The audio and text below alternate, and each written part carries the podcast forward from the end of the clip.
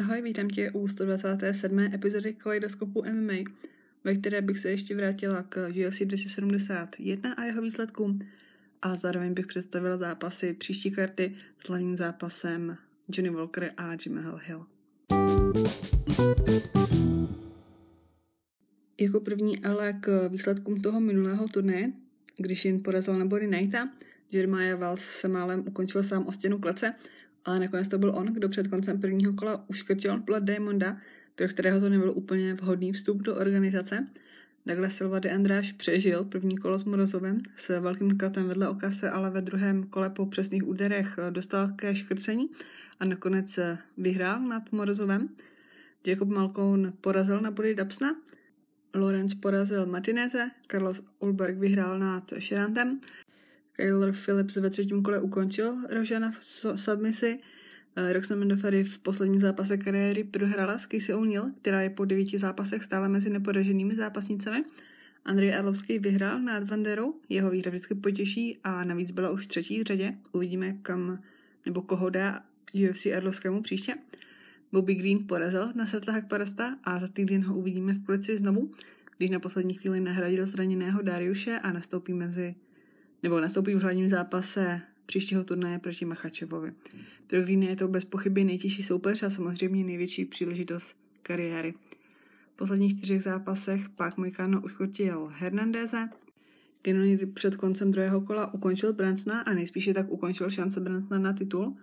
Sám se tím ale dostal na první místo mezi možnými titulovými vyzývateli Adesani.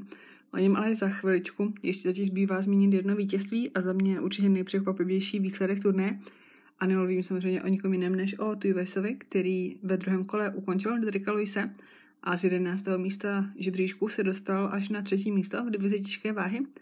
No a pro Luise to bylo jenom pokračování jeho neúspěchu na domácí půdě, kdy vlastně není to tak dávno, kdy prohrál vlastně před půl rokem, to je, s Gánem vlastně ten zápas o prozatímní titul ve stejné hale. No a v hlavním zápase večera pak Izrael Adesanya opět disciplinovaným výkonem porazil v odvětě Herbertovi Tekra, který sice sám věřil, že udělal pro výhru dost, ale v tomhle případě se rozhočí nemýluje. Adesanya je tak ve střední váze stále neporažený, samozřejmě Blachovič se po tom zápase musel ozvat, ale šampion střední váhy to má ve své váze 22-0 a jenom těžko se najde v blízké době i někdo, kdo by tenhle rekord mohl vyrovnat. Tak to by byl přehled výsledků minulého turnaje a teď se posunu ke kartě, která nás čeká jako další a to turnaj s hlavním zápasem Walker Hill. Původně jsme měli vidět Dos se s Fizievem, ten měl ale problémy s vízem a zápas se tak odsunul na UFC 272, myslím 5. března ale na té sobotní kartě teď zůstalo 12 zápasů. Před zápasy začnou v sobotu 19. února v 10 večer českého času a hlavní karta následuje od 1 hodiny ráno. Takže potom turnaje v Houstonu se vracíme k příjemnějšímu času turnaje.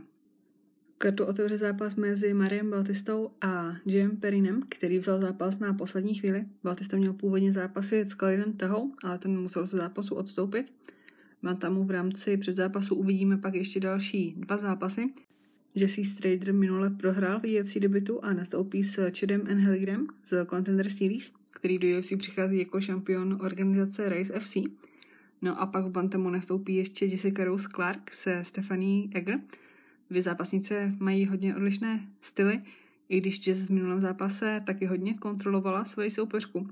Je ale bývalá evropská šampionka v judu a nemusela by se jí tahle taktika tentokrát vyplatit. Jess má ale v MMA určitě více zkušeností a je favoritka zápasu. Navíc je to samozřejmě i velká favoritka u fanoušků, která po problémech a zraněních je konečně zdravá a začala vyhrávat. Teďka má na konci dvě výhry v řadě a bude chtít na ně určitě navázat. O váhu výš v pérové váze nás čekají v předzápasech tři souboje – Jonathan Pierce nastoupí s neporaženým Christianem Rodriguezem, který se skoro 7-0 přichází do UFC. Zápas nahradil Linga, který měl původně s Piercem zápasit. Pierce má oproti soupeři celkově více zkušeností, navíc už má za sebou zápasy v UFC, což z něho dělá favorita tohohle zápasu. Po delší době se do klece vrací Chess Skelly, který naposledy zápasil v září 2019 na kartě ve Vancouveru, kde porazil Jordana Griffina. Zajímavost je, že myslím, to byl jediný turnaj, ke kterému jsem za dobu nahrávání podcastu nevydala epizodu. No, ale Skelly i jeho soupeř Mark Striegel mají stejný rekord 18-3 a jeden contest. Zkušenosti jsou ale určitě na straně Skellyho. Naopak ho ale může brzdit ta dlouhá pauza samozřejmě, nezápasil více jak dva a půl roku a nepatří už mezi úplně nejmladší zápasníky, takže je možné, že bude trvat další dobu, než se do toho zápasu dostane. Striegel má za sebou v UFC zatím jeden zápas. Na konci roku 2020 prohrál se Sejdem Nurmagomedovem poměrně v rychlém zápase, no a v loňském roce nezápasil. A ten poslední zápas perové váze pak bude mezi Gabrielem Benítezem a Davidem Ounamou. Benítez je v UFC už od roku 2014 a sice v poslední době nazbíral nějaké prohry, ale vždy to bylo s dobrými zápasníky. Naposledy prohrál s Quarantilem, dřív třeba s Andréfilem. Naopak ona má za sebou zatím pouze jeden zápas v organizaci a pro debit se mu nebo vůbec se s ní nemazali. Dostal Masona Jonese a prohrál, byť se dokázal na konci zápasu do toho trošku vrátit. Ona má se nicméně připravuje u Jamesa Krause a víme, že to je jeden z těch trenérů, kteří dokáží zápasníky velmi rychle zlepšit a nepřekvapilo by mě, kdyby ona má nad mnohem zkušenějším Benítezem vyhrál. Před zápasy pak ještě doplní souboj ve slamové váze žen mezi Dianou Belbitou, která má za sebou první výhru v organizaci, kdy porazila Hanu Goldy a Gloria de Paulou, která v UFC ještě nevyhrála. Má na konti dvě porážky a jsou to hodně podobné zápasnice, jak co se týče stylu zápasení, tak i za asi říct, že i trošku vzhledově vypadají podobně. Hlavní karta má naplánovaných pět zápasů, začne v neděli v jednu ráno českého času a otevří zápas, na který se musí těšit snad úplně každý fanoušek. Přijde mi, že by si ten zápas zasloužil mnohem větší pozornost, než dostává. A nečekám, že by to došlo na body. A samozřejmě mluvím o souboji mezi Joakinem Baklim a Abdulem Razakem Al-Hasanem, který proběhne ve střední váze. Bakli se fanouškům samozřejmě zapsal do paměti knockoutem Kasangane, vyhrál pak na KO i v dalším zápase pak ale narazil na Dikirika a pro dosud poslední zápas volal mnohem kalkulovanější přístup a nakonec vyhrál na body.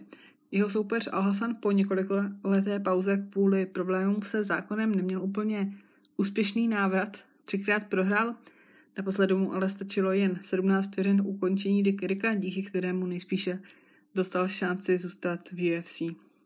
V lehké váze se pak představí Jim Miller, si už po 39. čím zase na chvíli odskočí kovbojovi ve statistikách eh, v počtu nejvíce zápasů. Miller je v UFC už od roku 2008 a překvapivě teď nastoupí s nováčkem. Nikolas Mota se v UFC ukáže poprvé od své výhry na Contender Series, která byla na podzim 2020. Wrestlers měl od té doby už sice třikrát naplánovaný zápas, ale do oktagonu se podívá až teď, pokud ještě nedojde na poslední chvíli k nějaké změně. V těžké váze nás čeká souboj Perka Portra s Alenem Bodotem, který bude v kleci výrazně větší. Bodo má za sebou zatím asi dva zápasy. Neúspěšné. První prohrál s Tomem Aspinalem, což je jeden z největších talentů v těžké váze a následně prohrál i s Nasimentem. Zápas byl ale anulovaný na no contest kvůli dopingovým problémům soupeře. Bodo trénuje v MMA Factory v Paříži, takže samozřejmě s teď už bývalým prozativním šampionem Gánem. Nevím, jestli se potkali s Francisem, pravděpodobně, ale asi minimálně krátce v té době, kdy tam byl na návštěvě po zisku titulu.